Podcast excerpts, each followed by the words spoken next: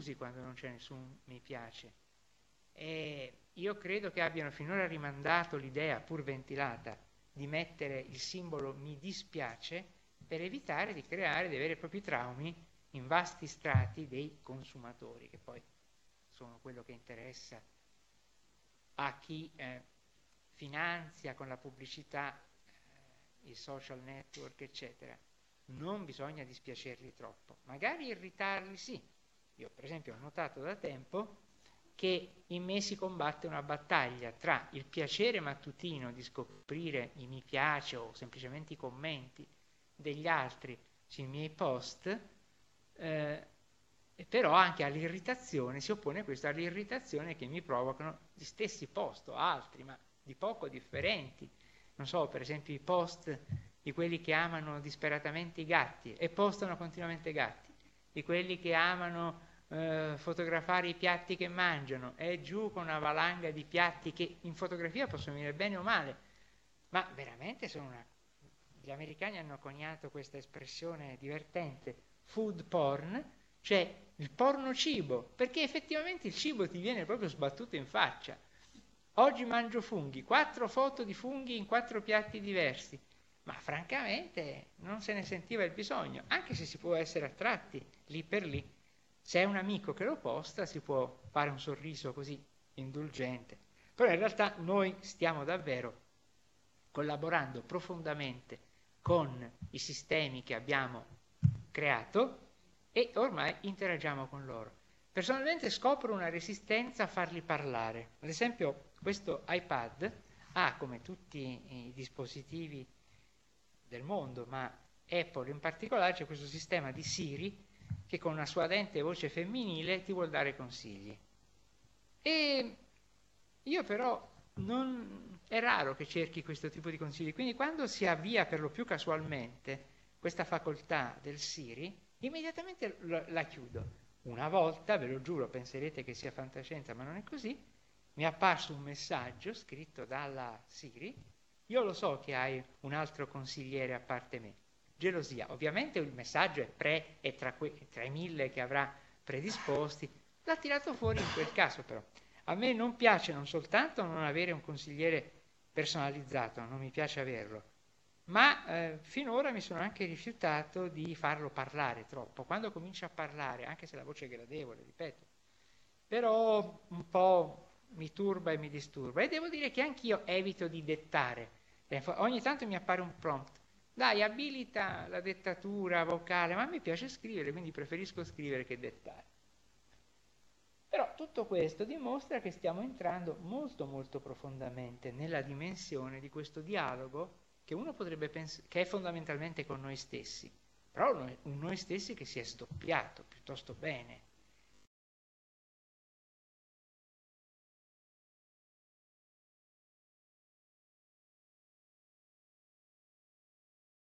Arena di una... In realtà è essere sempre come adesso, con voi qui presenti, solo che io davanti a me in realtà non vedo nessuno. Immagino, in base ai messaggi, che ci siano e provo piacere o dispiacere in base a questo. Quindi la macchina, la macchina intelligente, in grado in qualche modo, magari primitivo, ma di interagire con noi, è adesso alla portata di tutti. Noi dialoghiamo con, con lei, con loro, con i vari programmi, con le varie funzioni. Ma ancora qui non siamo di fronte a un'intelligenza sviluppata al nostro grado e eh, quindi quello a cui assistiamo è ancora una specie di teatro delle marionette in cui sono i nostri interlocutori, i nostri amici, a dare vita a queste eh, ombre. Ma eh, giorno verrà che avremo degli amici del tutto virtuali, io me li immagino, su Facebook spunterà prima o poi un... Beh, i giapponesi avevano creato quei programmi, vi ricorderete, per i pulcini o i cagnolini virtuali che arrivavano fino alla morte, poi si piangeva perché erano morti, oppure prima che morissero perché si stavano denutrendo o ammalando. Quindi io non fatico a immaginare il momento in cui verrà eh, ci verrà una, ci verrà, arriverà una richiesta d'amicizia da un amico o amica virtuale di Facebook, ma per ora non siamo ancora arrivati a questo. Vi accennavo prima al fatto che invece le intelligenze massicce, quelle veramente potenti, artificiali, sono state tra le protagoniste più memorabili di alcuni riusciti film, oltre che racconti di fantascienza. E il caso speciale che vi facevo era quello del film di Kubrick 2001 di nello spazio, perché lì ci trovavamo veramente di fronte a un'intelligenza artificiale complessa, del tutto all'altezza di quella dell'uomo, se non possiamo immaginare spinta più oltre. Perché dico spinta più oltre? Ma perché eh, il grande mistero per cui HAL, come eh, viene chiamato nel film, HAL 9000, si eh, ribella all'equipaggio dell'astronave Discovery, sterminandolo, peraltro, non può essere liquidato così facilmente con un caso di uh, guasto o difetto uh, di qualche tipo.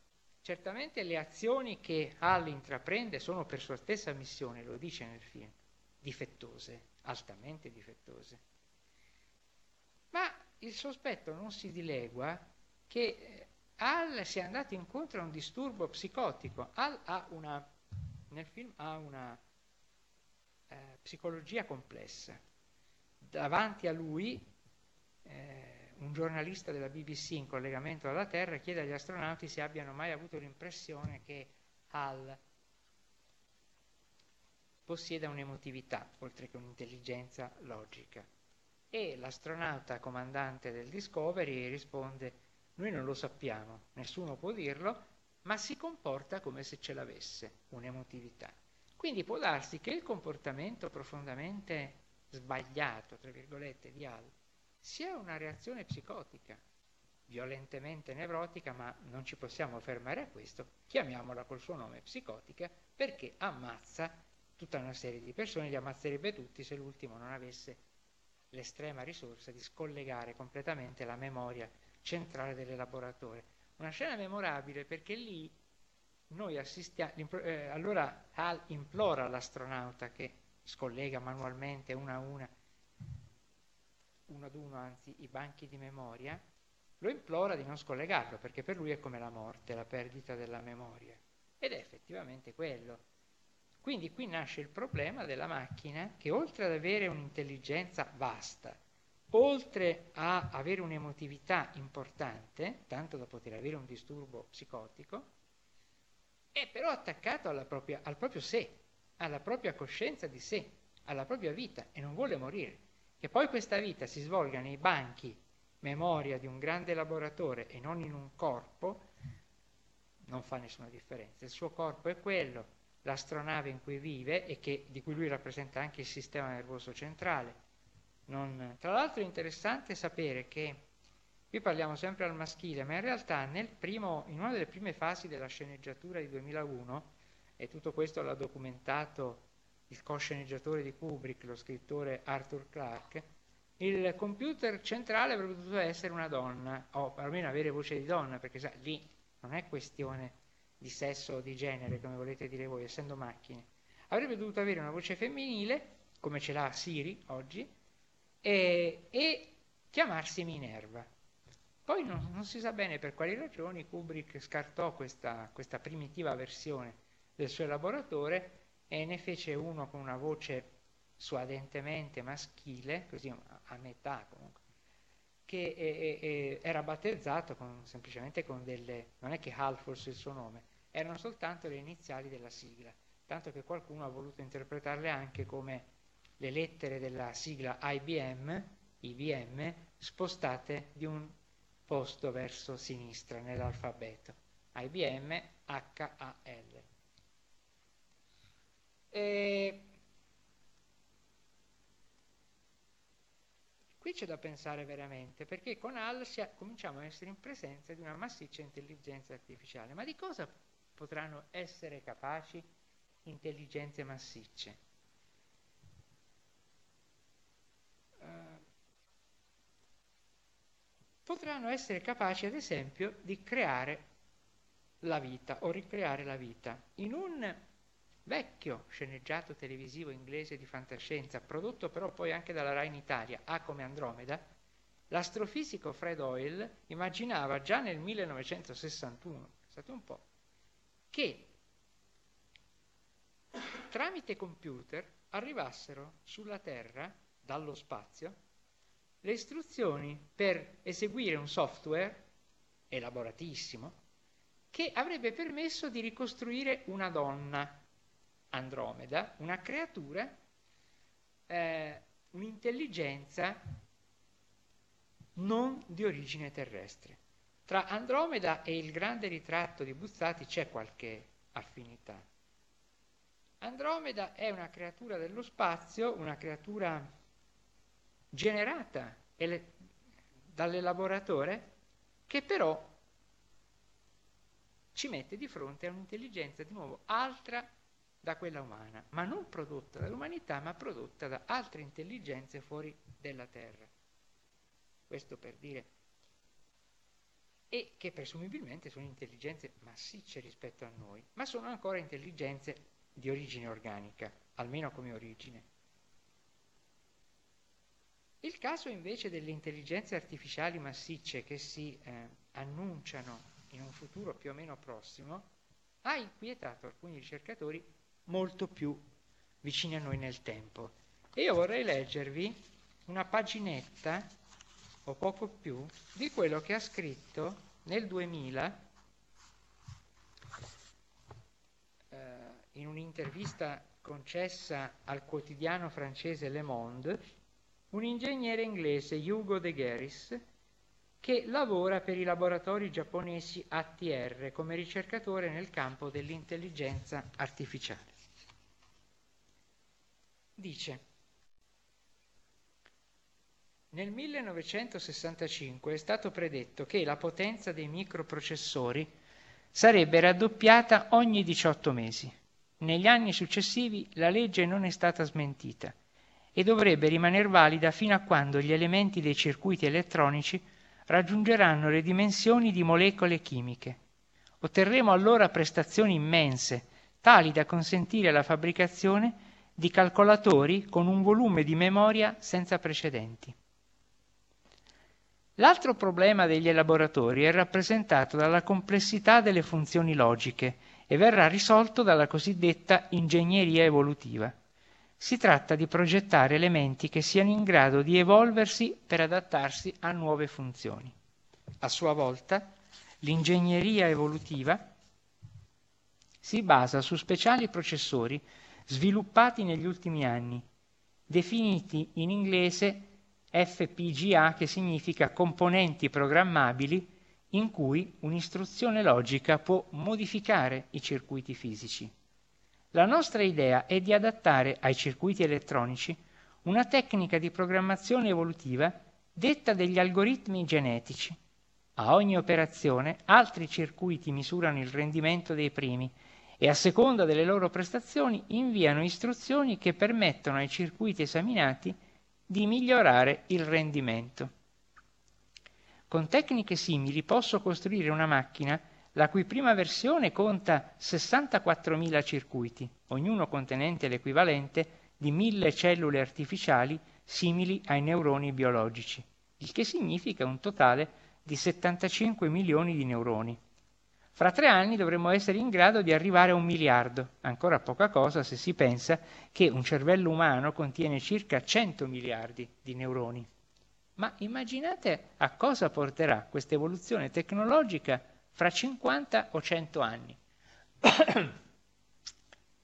Vediamo profilarsi all'orizzonte ciò che io chiamo artilects, intelletti artificiali, macchine cioè massicciamente intelligenti che un giorno lo saranno molto più di noi.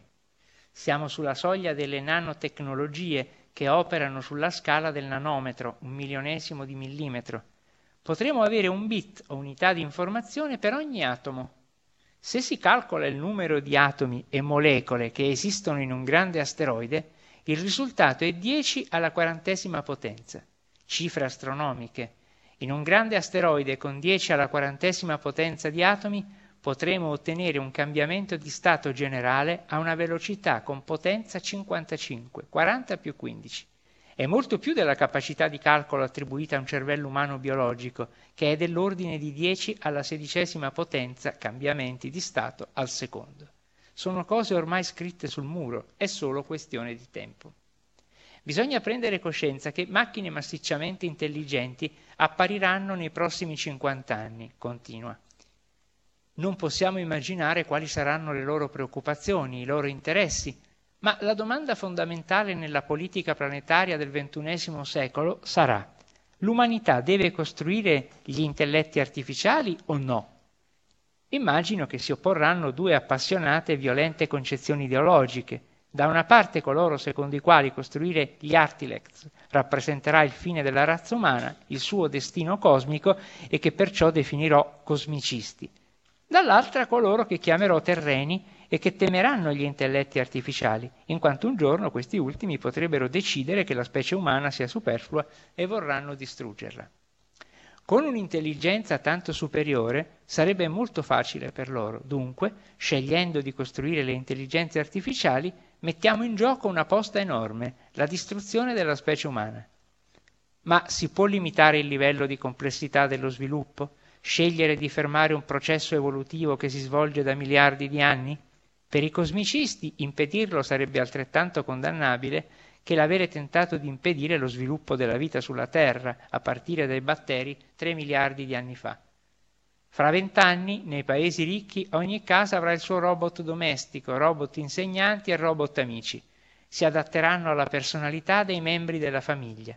Ogni anno verranno costruiti nuovi modelli e la gente si renderà conto in prima persona dell'ascesa delle intelligenze artificiali. Non so, e in un certo senso non mi interessa il modo in cui gli intelletti artificiali si imporranno sulla specie umana, ma tra il momento in cui gli artiletti primitivi conquisteranno un barlume di intelligenza e quello in cui diventeranno intelligenti davvero, passerà un certo lasso di tempo. Forse una quindicina d'anni in cui lo scontro fra cosmicisti e terreni si trasferirà sul piano politico. I cosmicisti sosterranno, fra l'altro, che è semplicemente impossibile fermare il processo. Ecco, queste sono alcune prospettive dell'inizio di questo millennio, o meglio dell'ultimo anno del vecchio secolo anche, il 2000. Ora siamo nel 2016, stiamo per entrare nel 2017, immagino che non tutti di voi avranno i robot domestici e i robot amici, però è in quella direzione che che ci abbiamo. Abbiamo in, comp- in compenso i robot attori. Spesso i film che noi vediamo, ormai sempre più spesso, sono film di animazione elettronica in cui al posto degli, degli esseri umani eh, recitano delle, appunto, dei simulacri, delle animazioni e sappiamo molto bene che in questi film gli attori umani forniscono a volte i movimenti di base su cui poi vengono costruite le figure di fantasia. Si arriverà, io penso, non tardi al momento in cui attori perfettamente simili a quelli umani reciteranno sullo schermo, moriranno, vivranno, come avviene in Westworld, nel mondo però a tre dimensioni lì. Ma io penso che ci si arriverà prima sullo schermo piatto del, o al massimo in 3D con gli occhialini del cinema e della televisione. Il problema in conclusione è, è, questo.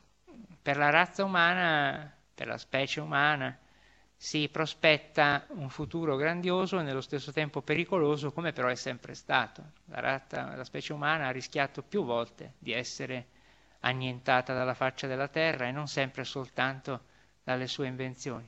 Se pensiamo a flagelli come flagelli, insomma, fatti naturali, ma disastrosi per l'umanità come l'ultima glaciazione 10.000 anni fa o anche molto più recentemente le grandi epidemie, la peste in Europa nel Seicento, nel Medioevo, che hanno rischiato di sterminare tutta la popolazione.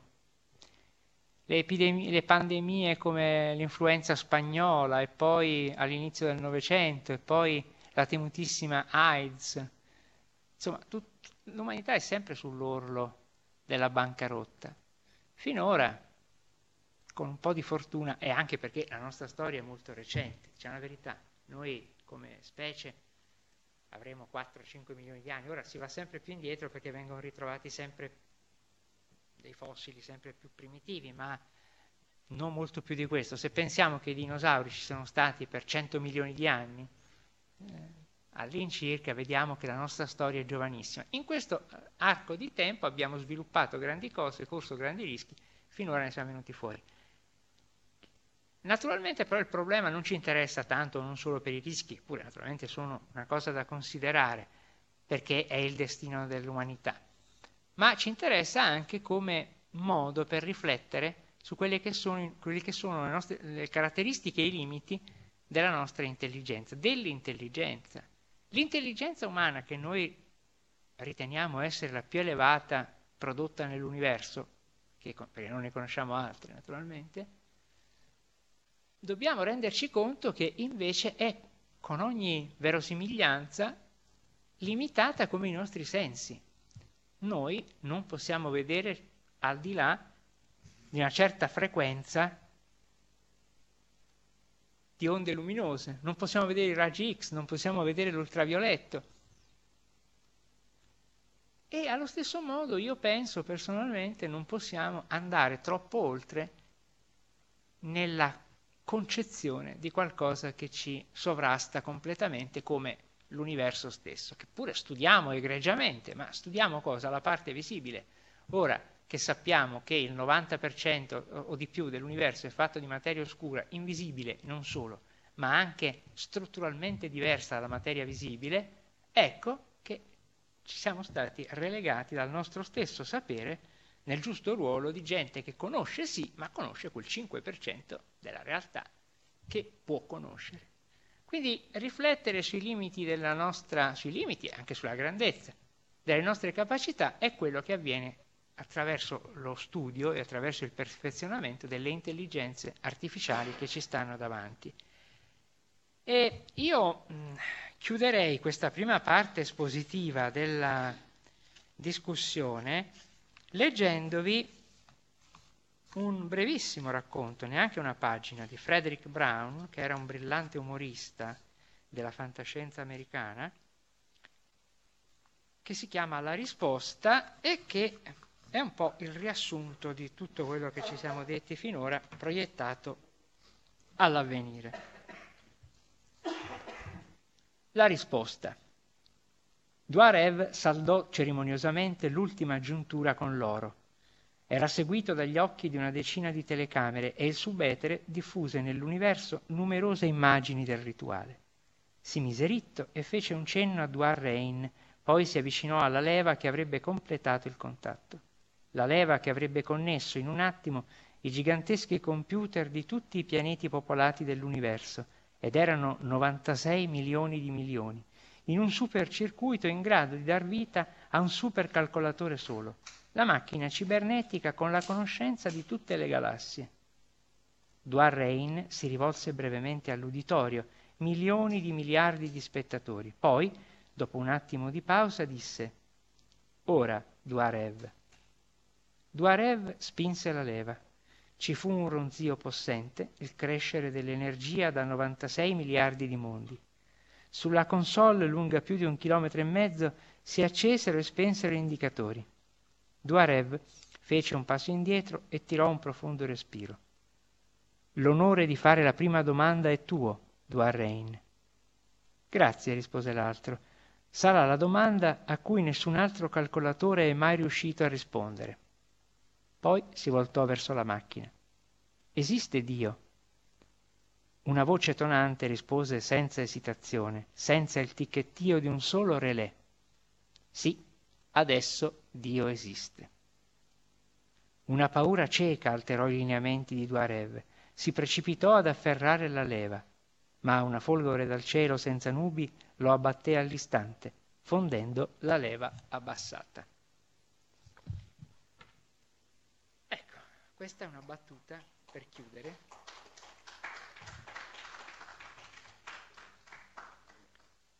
Ora,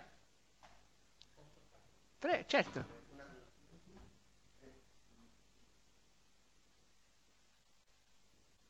Ah, non so se voglia fare una pausa. Un attimo perché per fare le domande dovete usare questo, se no non vengono registrate Ah, perché giusto, registriamo sempre dall'interno.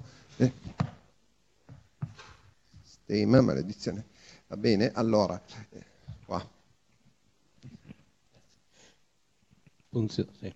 Eh, riferendomi a quanto lei aveva accennato prima sul fatto che ha una qualche, come, come altri, una qualche difficoltà ad accettare Siri vocale, diciamo le risposte vocali, non pensa che sia una forma di, cioè l'interazione con la macchina presupponga una forma di, mh, di specchio della nostra immagine con la macchina e che quindi quando ci viene imposta una voce per quanto suadente e piacevole come quella che può essere di Sirio, come quella che potrebbe essere mh, nel senso maschile di Hall, eccetera, noi la rifiutiamo in quanto noi vorremmo che l'altro nostro ego fosse rispecchiante la nostra, eh, il nostro essere, il nostro animo, il nostro modo di intendere e di volere. Cioè noi rifiutiamo, noi tutti rifiutiamo una, una voce che non riconosciamo come quella che vorremmo. Non pensa che possa essere questo che Eh, ci... Che ci Può, in- può darsi, io- io non ho questa impressione qua perché eh, io sarei ancora più eh, sbalordito negativamente se mi parlasse con la mia voce, perché la mia voce è mia e me la tengo io, insomma, come per, per fare una battuta. No, io penso che sia inizialmente un atteggiamento da uomo primitivo, cioè io sono un uomo primitivo che apre questo affare di metallo che però sembra al tempo stesso un taccuino e non voglio sentire voci che si sprigionano dal mio taccuino, insomma. Quindi c'è questo proprio atteggiamento di primitivo sorpreso, di eh, uomo delle caverne. Poi c'è, a un livello un pochino più evoluto, subito dopo, diventa timor sacro, perché questa voce che mi parla, io comunque la rispetto come la voce del sistema. Il sistema ho l'impressione che ne sappia più di me, quindi è quasi, è quasi una dea, una divinità forse una subdivinità, ma comunque mi pare elevarsi a un rango superiore al mio. Terza cosa, temo di essere fin troppo affascinato.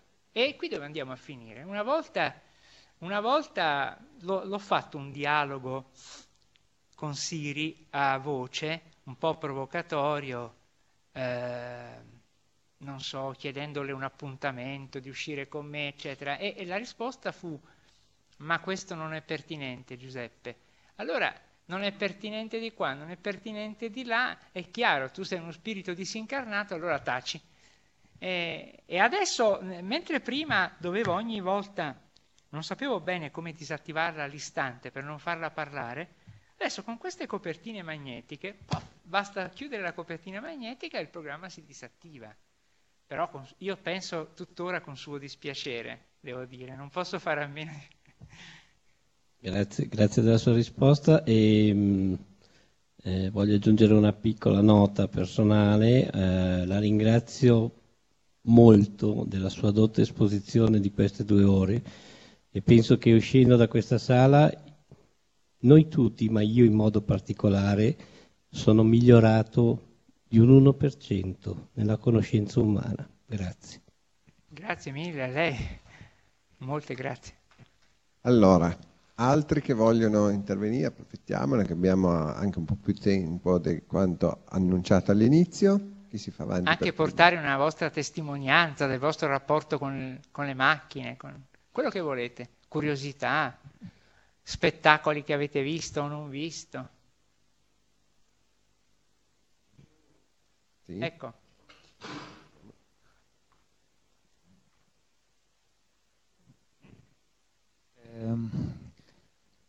Dunque potremmo, diciamo così, fare una specie di trasferimento moderno, tecnologico sulla voce delle macchine, con quello che una volta era considerata la voce degli spiriti, insomma, per cui veniva attribuito a tutti gli esseri viventi o anche non viventi, insomma, una, forma, una sorta di spirito universale, per cui una, una certa facoltà di interagire con l'uomo. Per cui non so se eh, diciamo nel contesto moderno questo possa essere adesso associato alle macchine. Alle volte mi dà anche l'idea che abbiano una, possiamo dire, una certa qual perversità, insomma, le macchine. Sembra che facciano delle cose anche un po' apposta per provocare o, diciamo così, a scapito insomma, di quello che, che ma io ho l'impressione che la loro più grande virtù, che poi è sempre la nostra, sta nel fatto di catturare la nostra immaginazione e restituircela. È sempre una questione di... Adesso perché parliamo di macchine, ma io per esempio spesso nel chiuso della mia stanza dialogo con gli scaffali dove ci sono i libri dentro, dialogo magari a mezza voce, borbottando o solo nella mente. Però siccome rappresentano qualcosa per me, questo lo dico perché ritengo che non sia una caratteristica soltanto delle macchine. Noi proiettiamo costantemente la nostra interiorità ed è questo anche che ci permette di vivere, francamente. Perché proiettandola è come se noi vivessimo veramente un, l'avventura della vita, persino chiusi in una stanza. Con le macchine, che sono fatte apposta per rispecchiare il nostro modo di intendere, di pensare, di immaginare, questo è ancora più sviluppato. Quindi il fatto, sì, certo, eh, eh, noi siamo veramente di fronte a, agli spiriti che ci parlano. Questi spiriti però non perdiamo mai di vista il fatto che si originano nella nostra mente. Si originano nella nostra mente, siccome le macchine pensanti la rispecchiano e aspirano addirittura a diventare come lei, eh, la cosa è molto interessante perché per la prima volta non si tratta più soltanto di adorare il fuoco, che guizza e comunque ha un aspetto terrificante e divino e provvidenziale anche. Eh, abbiamo la possibilità di confrontarci, ripeto, magari con delle divinità minori, però con, con delle essenze, con degli elementali. Ecco, gli elementali sapete cosa sono? Nell'occultismo gli elementali sono gli spiriti dei vari elementi, l'aria, l'acqua, la terra e il fuoco, eccetera. Noi potremmo però immaginare degli elementali elettronici, cioè perché no? Gli elementali della corrente, gli elementali delle particelle atomiche o subatomiche, e queste ci danzano intorno con più o meno maggiore eleganza grazie ai dispositivi che ci ficchiamo in tasca e che ci assorbono in qualunque momento della giornata eh, nel momento attuale io sono più assorbito che mai, cioè non, non, ricordo mai una fase della mia vita in cui sia stato così assorbito dal telefono cellulare, ripeto, non per le chiamate ma per gli altri usi, e, e occasionalmente quando ce n'è lo spazio e l'occasione dal suo collega qui. E se questo sia un bene o un male non lo so, però no, non mi pongo la domanda, però quello che hai detto mi pare giusto, cioè il, è una possibilità di dialogo tra noi e noi, tra noi e la materia, tra noi e quello che fluisce intorno, insomma, e anche tra noi e il divenire dell'umanità, perché questa è la strada sicuramente in cui siamo avviati. C'è qualcun altro qui? non ci credo, no. Non è possibile che non avete nessuna domanda. Qualcuno che no. ama il suo eh. telefonino, forte. tutti, tutti lo amate. No, se no intanto ne faccio una io. Eh, hai parlato ovviamente il tema l'intelligenza artificiale. Però un tema che potrebbe essere altrettanto interessante è la stupidità artificiale e in effetti credo che anche questo è stato trattato perché nella fantascienza troviamo molti esempi di macchine intelligenti, ma ci sono anche molti racconti dove in realtà le macchine per quanto evolute eh, non sono realmente intelligenti e, e da questo nasce tutta una serie di problemi, a volte perché gli uomini si fidano troppo delle, dell'intelligenza delle macchine che poi non si dimostra tale.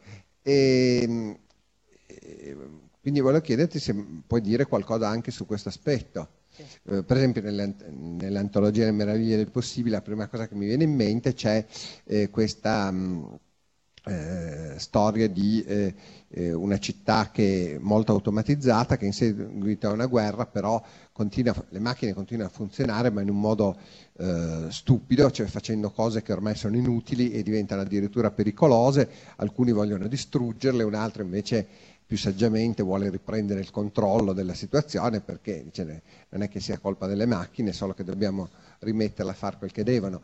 Oppure quella, la cosa di cui parlavamo a pranzo, no? l'esempio del, dell'altro racconto breve, questo di Asimov, come, eh, della macchina che vinse la guerra, no? questo computer multivac, e poi alla fine si scopre che eh, in realtà eh, non era lui perché i dati erano sbagliati, allora eh, il programmatore le correggeva, l'altro eh, non funzionava bene a sua volta e alla fine il generale che doveva prendere le decisioni, non fidandosi, le prendeva tirando una moneta a testa o croce e ha vinto la guerra così in realtà. Quindi sono solo due esempi, ma volevo chiederti se tu che sicuramente ne sai molto più di me, se puoi dire qualcosa anche su questo aspetto nella storia della fantascienza. Sì, beh, è chiaro che la stupidità è l'altra faccia, e questo vale anche per l'umanità, l'altra faccia del, della nostra intelligenza. Direi che è un suo prodotto inevitabile e anche necessario, visto che c'è. La stupidità è un po', come dire, il freno, il freno a mano, eh, che, eh, che però se si riproduce nelle macchine noi la bolliamo immediatamente come qualcosa di eh, riprovevole, pericoloso, assurdo e da riparare immediatamente, come nel caso, non so, del computer che eh, si imbroglia con le previsioni, allora è meglio ricorrere al sistema della monetina lanciata in aria, cioè che la dice lunga sulla fiducia che nutriamo verso i nostri collaboratori elettronici. Se invece la stupidità si manifesta come si manifesta eh, continuamente nell'umanità eh, in gradi più o meno massicci, la stupidità massiccia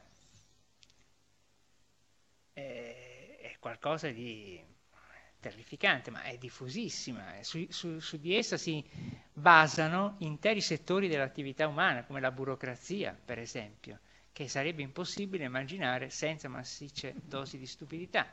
Oppure, per altro verso, il consenso elettorale. Consenso elettorale che sembra una grandissima conquista dell'umanità, e, diciamo la verità, in qualche modo lo è, è preferibile alla presenza di un tiranno o di un satrapo, però si basa di nuovo su massicce dosi di stupidità perché eh, i politici sanno benissimo che la gente vuole in sostanza essere abbindolata, lo fanno e, e vengono rieletti.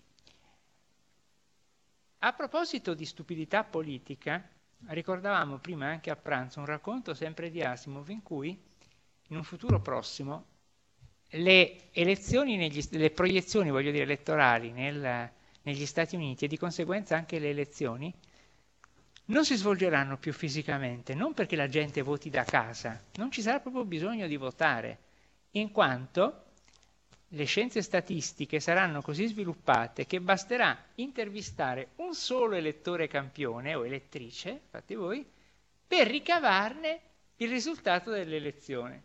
È ovvio che questa è una satira proprio della stupidità politica e anche della stupidità dei tanto vantati sistemi di previsione statistica, eccetera, eccetera, che in, negli Stati Uniti hanno trovato il loro crogiolo, la culla, è anche il fondamento. Io direi che mh, mm, le macchine a volte servono la stupidità, sono fatte apposta per una tipica, tutta la macchina, perdonatemi qui il, l'uso traslato del, della parola, ma tutta la macchina dell'intrattenimento, che si rivela alla fin dei conti un colossale imbroglio, ora vi dico perché, secondo me, tutta basata su un'acquiescenza non diversa da quella politica, cioè l'acquiescenza di una mente che si rilassa, rinuncia o proprio non ha le proprie facoltà critiche e, e, e quindi... Ma perché la macchina dell'intrattenimento è una macchina fondamentalmente perversa? Perché per moltiplicare, per moltiplicare l'offerta e per renderla di sicuro successo, la deve rendere indifferenziata. Noi abbiamo l'illusione di poter scegliere, per esempio, tra 900 canali televisivi, ma fanno tutti la stessa cosa, quindi la nostra scelta non è reale. In secondo luogo, perché il concetto stesso di intrattenimento, che deriva dalla parola inglese entertainment, è profondamente diversa dal concetto di spettacolo. Pensate voi, chi usa più la parola spettacolo? Ben poco si usa. Tra l'altro noi viviamo in un paese non di lingua inglese ma che si comporta come se lo fosse, cioè ignorando la vera lingua inglese ma ricalcandola male, comunque dovunque può. Dire intrattenimento significa abdicare già nella, nel termine al concetto di spettacolo che ovviamente è più seducente. Spettacolo è qualcosa che ci deve stupire, divertire, emozionare anche un po'. L'intrattenimento non deve né stupire né emozionare. Divertire, ma fate voi, cioè, magari ci strappa una risata, ma più di questo non fa. Quindi l'intrattenimento è l'espressione della macchina della stupidità a livello di, eh, a livello di, di quello che una volta era lo spettacolo e adesso non lo è più. Ma perché non lo è più? Perché noi ci troviamo a vivere non diversamente dalla vecchia Unione Sovietica, a cui gli Stati Uniti somigliano moltissimo, in società di massa. Perché le cose rendano ai produttori, bisogna che siano distribuite a livello di massa. Ma per essere distribuite a livello di massa non devono più suscitare un dibattito, questo è buono, questo è meno buono, questo è decisamente cattivo. Noi ci illudiamo ogni giorno di mettere dei pallini immaginari a quello che compriamo, vediamo, mangiamo, eccetera. Assolutamente no. In realtà noi abbiamo una scelta pilotata, che ci piaccia o no, l'obiettivo è vendere la merce. Così anche la merce intellettuale, spettacoli, libri, eccetera, eccetera. E il fatto che il livello si abbassi non è un eh, effetto collaterale negativo, è spesso proprio l'obiettivo che viene cercato. Perché tutti i grandi successi cinematografici degli ultimi anni sono livellati su un'età media dello spettatore, forse di 15 anni, 16 anni, eccetera, puntano tutto sull'effetto visivo e speciale, perché in questo modo si evitano controversie, si evita il gusto o il cattivo gusto di una parte del, eh, de, della popolazione, tutti devono accettarlo allo stesso modo e in tutto il mondo. Perché i cast sono multietnici? Perché qualunque mercato deve essere raggiunto e soddisfatto, il che naturalmente è giusto, ma un conto è la giustizia matematica della cosa. Voglio avere successo in Cina, dunque devo avere l'attore cinese. Poi tra l'altro nel, nella versione attuale di Magnifici 7 spacciano per cinese un attore coreano. Però pare che non ci fosse, questo veramente io lo riterrei offensivo se fossi in orientale, perché c'è una grossa differenza tra coreani, cinesi, non parliamo giapponesi, eccetera. Ma loro si sono giustificati dicendo che non avrebbero potuto farne un vero coreano nella storia che si svolge nel West americano, perché a quell'epoca non c'erano, non c'erano sostanzialmente immigrati coreani nel West. E quindi l'attore era coreano, andava benissimo, però ne hanno fatto un cinese. Tutto questo va benissimo dal punto di vista statistico e dal punto di vista del mercato e del merchandising, ma va meno bene dal punto di vista, può andare meno bene a volte quasi sempre va meno bene, dal punto di vista della discriminazione. Una volta il motivo per cui il gusto operava era proprio quello, la funzione per cui si esercitava il gusto era quella di fare un discrimine. Questo mi piace, lo scelgo, questo non mi piace, non lo scelgo oppure ne parlo male decisamente. Oggi vedete che la critica cinematografica non esiste più, per esempio, anche se per quello televisiva. In televisione l'osanna è generale, le serie tv hanno eh, risorse maggiori e sono meglio del cinema stesso. Questo è un luogo comune, però è talmente diffuso che chiunque lo dice. E poi la verifica lascia il tempo che trova. Nei libri lo vediamo. Insomma, voglio dire, la stupidità, tornando al problema iniziale, serve. Serve nella vita, serve biologicamente, serve al mercato, serve alla politica, eccetera. E io penso che quando si svilupperanno macchine sempre più... La stessa stupidità dei nostri computer che ci irrita perché non sono capaci... i suggerimenti che ci danno. Ma è possibile che io devo scrivere un messaggino sms continu- o, di, o, su Facebook ed essere continuamente interrotto dall'apparizione dei suggerimenti. Se io scrivo la parola amat, lui subito mi dice amato, il cognome di uno che io magari neanche non conosco, eccetera. Questo tipo di stupidità è proprio inerente al sistema. Philip Dick diceva che, un grande scrittore americano di fantascienza tra l'altro, ma non solo, diceva che tutte le scorie della nostra civiltà, le sue inutilità, le sue idiozie, formano una specie di riserva gigantesca, sempre crescente, un mare magnum di stupidaggini e, e detriti che, per cui lui aveva coniato il termine Kippol. Noi viviamo a immagini all, all'oceano del Kippol, cioè di, queste, di questi detriti della società di massa e della società industriale. Sì, io credo che la stupidità verrà sempre più perseguita e anche nelle macchine, non soltanto le macchine non l'aboliranno, ma se ne doteranno sempre più loro stessi. Oh, finalmente, insomma, cominciamo a sgelarci anche la prima alunna, prima domanda. Prego. Eh, io volevo solo dire che secondo me non ce ne rendiamo ancora conto che siamo già nell'era del, dei robot, delle macchine intelligenti, perché io ad esempio sono andata a un convegno due mesi fa e c'era una presentazione di una madre eh, di un bambino autistico che per appunto come metodo di, eh, di cura, di, eh, di, sostegno per questo bambino autistico, eh, la madre ha utilizzato un, un piccolo robot eh, veramente eh, funzionante, proprio che faceva davvero tutto e ce l'ha pure mostrato durante il convegno che già eh, rispondeva a qualsiasi domanda del, del bambino, ballava, giocava eh, e, e, secondo me eh, un giorno arriveremo appunto nel, nel nostro immaginario, ma anche nella, dal punto di vista militare eh, soprattutto quello americano, eh, prende spunto ad esempio da, da, Star Wars con i droidi per spiare e ad esempio i robot per di, di, ehm, disinnescare le bombe. Quindi, o se no, mm, le, le, mani artificiali al posto però che appunto come quello di, di Star Wars che sostituiscono nel vero senso della parola la mano umana.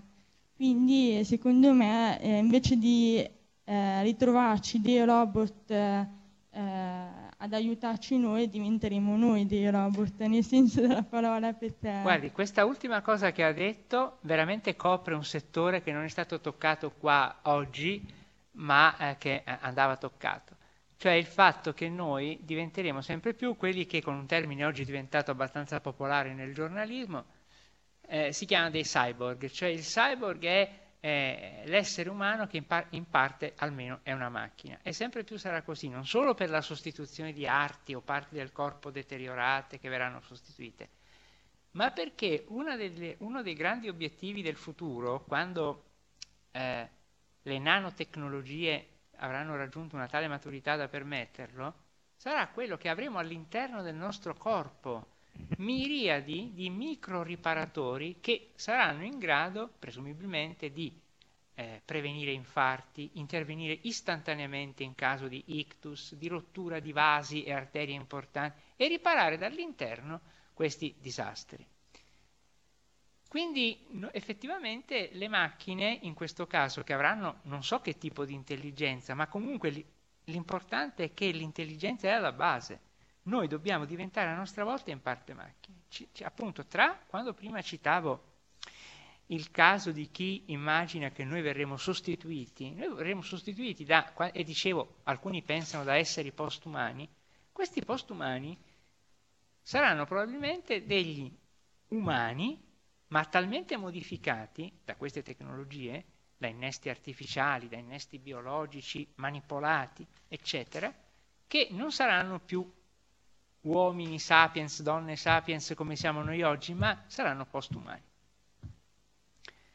E quindi questo va, non entra direttamente nel problema del... ma chissà che non possono alcuni di, queste, eh, di questi interventi incrementare o perlomeno proteggere in qualche modo la nostra intelligenza. Ad esempio, noi sappiamo che quando eh, siamo vittime di una nevrosi, questa, con il prolungarsi del tempo, incide anche non solo sul comportamento, ma anche sulle funzioni razionali, intellettive superiori che beh, si indeboliscono.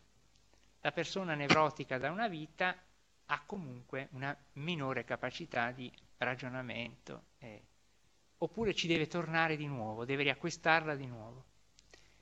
E forse sarà possibile riparare anche questo con, con, tecnologie, non lo sappiamo, ma è senz'altro vero. Il caso del bambino autistico mi piace e mi commuove. Immagino che il bambino avrà reagito positivamente di fronte a questi. Eh.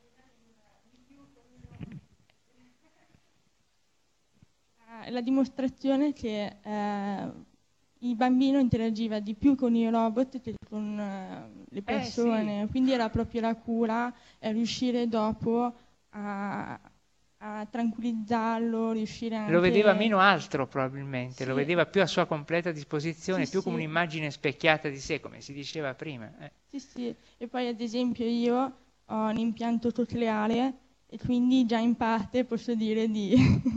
e quindi sono, ho gli elettrodi dentro, devo sempre dipendere dai computer, devo sempre dipendere da tutte le... Te- quindi io in parte posso dire di un pochettino eh beh, tempo ci viene. Confidenza per confidenza anch'io, sebbene non strumenti così sofisticati, ho un paio di chiodi d'argento da quando sono bambino piantati nel gomito di questo braccio per tenerlo nella posizione in cui volevano i medici che stesse e sono molto rudimentali rispetto a qualunque, però comunque... Quindi non ce ne rendiamo conto, è già No, un no, ma certamente, certamente andremo sempre più incontro.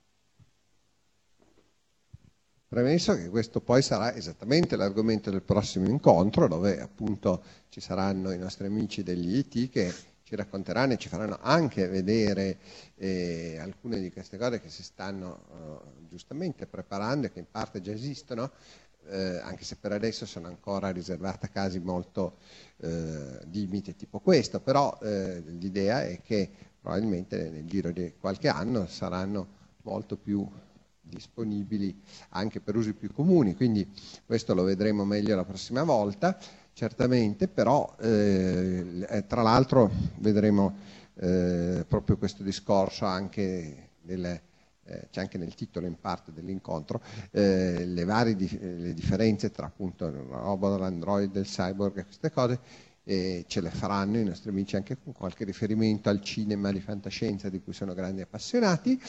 E detto questo, eh, se eh, intanto pensate c'è qualche altra domanda, volevo approfittare per porre un'altra piccola osservazione che complica un po' le cose, che è sempre divertente. Cioè, eh, mentre da un lato questo è vero, è altrettanto vero, questa è un'osservazione che mi è venuta anche eh, a un congresso di filosofi qualche, qualche giorno fa, ehm, eh, dove c'era, era venuta fuori una domanda, eh, si parlava della bellezza, insomma, e eh, a un certo punto eh, c'è un relatore che ha parlato solo della bellezza eh, artistica, nelle, nelle arti visive, scusi, scusi, la bellezza naturale non ne parla, e la risposta è stata sostanzialmente ormai non esiste più una bellezza, si può dire naturale in senso stretto, perché abbiamo modificato già tutto con la tecnologia. Eh, e mi sono permesso di far notare che questa è una prospettiva eh, che psicologicamente, eh, da, un, punto di vista psicologico pratico, può anche essere vera, ma da un punto di vista oggettivo è assolutamente eh, distorta perché in effetti quello che noi abbiamo modificato è una parte infinitesimale della natura e eh, che in un certo senso paradossalmente eh, quello che noi possiamo modificare oggi rispetto a quello che è la natura nel suo insieme, cioè l'universo come lo conosciamo, è molto meno di quanto poteva, so, un antico greco modificare rispetto all'universo che lui conosceva, che pensava sostanzialmente si riduceva al sistema solare. E la cosa paradossale è che la coscienza di questo però ci è venuta proprio grazie alla tecnologia. Altro, eh, quindi la tecnologia da un lato è vero che tende a trasformare il naturale in artificiale, però dall'altro è anche vero che ci fa eh, conoscere eh anche la natura in una maniera molto più ampia e profonda sia a livello quantitativo che qualitativo. Per, eh, e per molti aspetti ci può anche aiutare a preservare la natura stessa, anche proprio a livello pratico, cosa che eh, la prima fase della tecnologia più rozza in realtà aveva compromesso anche di più di quanto noi pensiamo di vivere nell'epoca eh, più inquinata de, della storia. Per certi aspetti lo è, ma per altri no. Eh. L'inquinamento delle città di oggi non è nulla in confronto a quello che succedeva nelle città industriali dell'Ottocento, per dirne una. Eh, la stessa tecnologia che è applicata all'uomo, che quindi può eh, creare questo ibrido, appunto il cyborg, però bisogna anche vedere che cosa significa macchina perché eh, molte delle tecnologie che si stanno sviluppando e tra l'altro anche proprio alle IT tendono sempre più a essere macchine entro in un certo senso, ma eh, che in un altro senso imitano sempre di più eh, invece le, le, la natura, le nanomacchine, che, le nanotecnologie che stanno creando all'IT, eh, in un certo, solo in un senso molto gen, generale possono essere definite macchine, per altri aspetti sono quasi più prodotti naturali, quindi questa ibridazione va un po' in, in, a doppio senso, eh, insomma, io, quindi la questione, e su questo di nuovo se vuoi fare qualche commento tu. Sì, io volevo dire che a questo proposito, proprio adesso tu hai citato questa cosa affascinante delle nanomacchine, che sono macchine per modo di dire, mi è capitato di leggere un articolo divulgativo ma ben fatto, anzi l'abbiamo anche pubblicato su Urania, eh, in cui si prospetta un avvenire in cui nanomacchine, le nanomacchine per, pervaderanno l'aria, per cui in, in questo ambiente basterà dire veramente come il Dio della Bibbia sia la luce e loro si illuminano, ti accendono la luce. Quindi noi potremo trovarci in un avvenire forse non lontanissimo, in ambienti, negli ambienti della magia apriti sesamo, quella si apre perché è fatta la porta stessa di un, un quantità di nanomacchine che pervadono l'ambiente, eccetera, e ti aprono la porta, ti accendono la luce, ti eh, purificano l'aria intorno. Cioè noi non vivremo più soltanto nell'aria e in mezzo ad atomi e, e molecole, ma eh, vivremo in un ambiente saturo di eh, un'intelligenza che ci permetterà davvero con uno schiocco, potrebbe permetterci davvero con uno schiocco delle dita di realizzare istantaneamente qualunque, come facciamo adesso quando il nostro cervello ordina un, ai nervi eh, che poi trasmettono i muscoli di muoversi, di fare un gesto, di prendere una cosa, eccetera, così lo faremo all'aria stessa, avremo esternalizzato talmente i poteri della nostra mente che i, poteri, i famosi poteri mentali, vantati da quelli che pensavano di poter piegare un cucchiaio col pensiero, eccetera, eccetera, saranno probabilmente realizzati grazie all'impiego di queste tecnologie per ora molto innovative, si capisce per ora molto di avanguardia. L'altra cosa che volevo dire è che eh, non trascurate quelli di voi che hanno curiosità per la narrativa anche, un filone che si è venuto formando fin dagli anni Ottanta, ma che è tuttora abbastanza vivo, sia in Italia e anche nei paesi di lingua inglese, ma anche in Francia. Il cosiddetto cyberpunk, di cui forse avrete sentito parlare. Un filone narrativo anche cinematografico, quello per pensate per esempio a film come Matrix o come lo stesso capostipite Blade Runner, in cui la tecnologia informatica è diventata così pervasiva che eh, è capace di creare mondi simulati, la famosa realtà virtuale, nei quali ci si potrebbe anche non rendere conto di vivere e quindi eh, essere immersi in una realtà completamente simulata, ma che sarebbe vera però per noi che siamo calati dentro, fino a, a prenderne coscienza, ma questo vorrebbe dire allora elevarsi a un livello di realtà eh, superiore. Il cyberpunk si è occupato fin dal 1984, quando è uscito il romanzo Capostipite, del genere, Neuromante di William Gibson, da cui non hanno fatto un film, ma hanno fatto altri film tratti da altri suoi racconti, ha in genere per protagonisti degli informatici, spesso dei pirati informatici, che eh, vogliono scoprire la realtà vera dietro le mistificazioni dei programmi delle multinazionali, per esempio, comunque, eh, programmi che difendono gli interessi non della collettività, ma banche, del capitale, di chi controlla, di chi controlla le redini eh, della società o della stessa realtà. Questo genere cyberpunk che ha prodotto persino delle variazioni musicali, eh, che ha impregnato un po' della cultura, diciamo, underground anche americana dagli anni Ottanta, merita un'attenzione da parte di quelli di voi che eh, amano vedere rispecchiato nella fantasia, nella letteratura e nel cinema eh, i problemi di cui abbiamo parlato in modo sommario fino adesso. Qualcun altro? Sara Potremmo Londer. interrogare noi. Perché non, non ci credo che tu non hai una domanda. Dai, ce l'hai. No! Ma non c'è. Cioè, questo Qualcun vuol altro? dire che la sua curiosità è stata soddisfatta nelle minime pieghe. Mm, vabbè, nessun altro? Davvero? No, possiamo anche finire qua, non è che sia obbligatorio, comunque siamo, eh, abbiamo- siamo andati già avanti un bel po'. Sì, sì. Ancora una? Bene, perfetto. Sì, sì.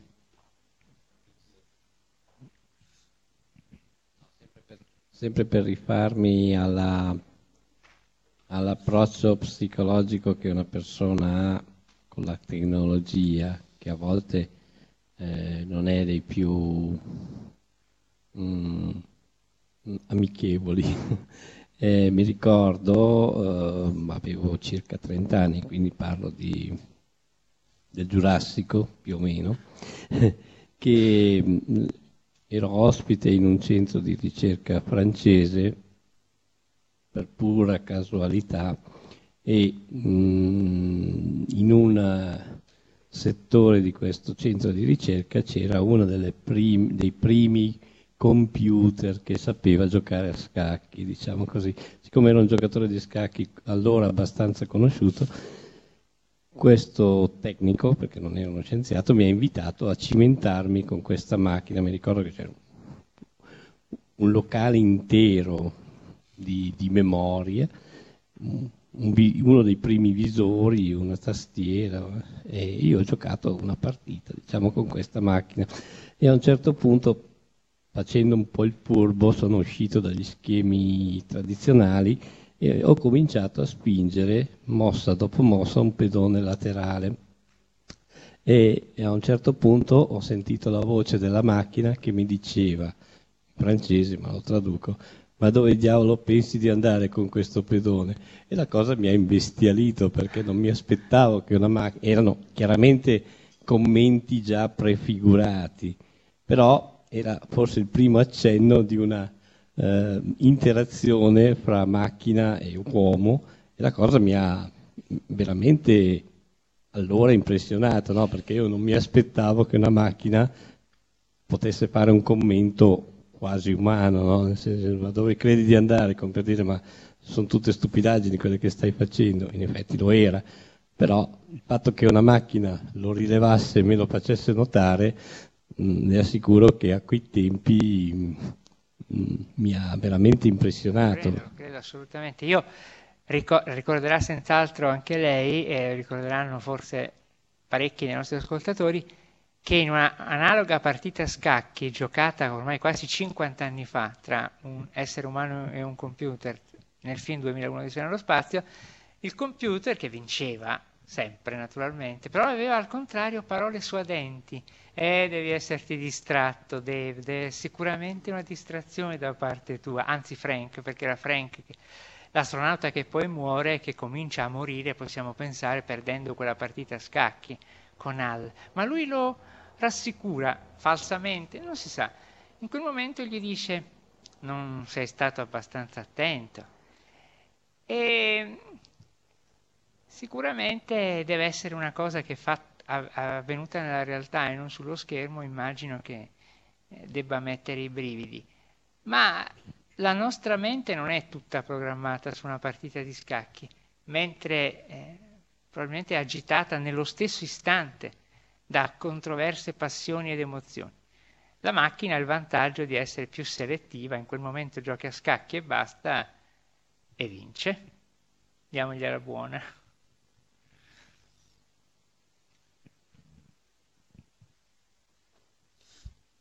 Non c'è più nient'altro. In questo caso possiamo concludere, come avete visto sono venute fuori forse più domande che risposte, e d'altra parte va bene così, siamo all'inizio e comunque sempre bene avere domande, anche, eh, anche, quando non si ha subito la risposta, anzi teniamole pure aperte e come ho detto, magari qualche risposta, certo non tutte, ma qualcuna l'avremo dal prossimo incontro. Mm, forse eh, da quello che si è detto oggi, però avete, abbiamo cominciato anche a capire un po' di più il senso di alcune altre eh, incontri che eh, magari sono a prima vista un po' anomali, no? eh, scienza e fantascienza, ma avete visto l'incontro sulla informatica nella scuola, ormai si può capire chiaramente i motivi, ma eh, forse ancora di più quello più anomalo in assoluto, quello sull'economia e la politica, ma invece da quello che abbiamo detto oggi eh, beh, eh, si comincia a vedere anche il rapporto che, che può avere e solo la cena alla burocrazia, ma non solo la, il problema delle, eh, non solo delle elezioni, in generale del consenso della politica, eh, e tutte le altre cose che sono state eh, menzionate, la questione, il problema certamente di come spesso anche la stupidità entra nelle, nell'economia, però per fortuna non c'è solo questo, c'è anche eh, la creatività, c'è anche la gratuità e appunto questo è quello che ha dato il titolo all'incontro, ma mh, mm, adesso non anticipiamo, ovviamente teniamo appunto aperte queste domande e noi con quelli di, del, del, corso ovviamente ci rivediamo martedì mattina per continuare il nostro discorso sulla vita nell'universo. E con gli altri ci rivediamo se lo vorrete come si dice mm, fra due mercoledì appunto però questa volta alle 17.30 e nell'aula magna di Via Ravasi con i ricercatori del eh, IT di Genova che ci parleranno appunto di questo, di come nella realtà stanno accadendo alcune delle cose che abbiamo detto oggi e magari anche di come alcune altre non stanno invece accadendo. Tutto sommato tra fantasia e realtà qualche differenza continua ad esserci ed è bene che sia così. Grazie a tutti, ci vediamo allora prossimamente su questi schermi. Arrivederci. Grazie. E grazie ovviamente a Giuseppe come sempre è disponibile, ma non solo, avete visto che eh, riesce sempre ad andare anche al di là della sua materia eh, di stretta competenza. Grazie, arrivederci. Avete ascoltato Fantascientificast, podcast di fantascienza e cronache della galassia. Da un'idea di Paolo Bianchi e Omar Serafini, con il contributo fondamentale e decisivo del Silon Prof. Massimo De Santo, www.fantascientificast.it, email, redazione chiocciolafantascientificast.it. Tutte le puntate sono disponibili sul nostro sito, su Apple iTunes e su Podbean all'indirizzo podcast.fantascientificast.it. Potete seguirci ed interagire su Facebook alla pagina Fantascientificast e su Twitter sul profilo Chiocciola Fantascicast. Se volete potete lasciarci una valutazione a 5 stelle su Apple iTunes ed offrirci una birra romulana o un gotto esplosivo pangalattico tramite una donazione PayPal utilizzando l'apposito bottone sul nostro sito. L'equipaggio di Fantascientificast vi augura lunga vita e prosperità e vi dà appuntamento alla prossima puntata. Io ne ho viste cose che voi umani non potreste immaginarvi. Navi da combattimento in fiamme al largo dei bastioni di Orione.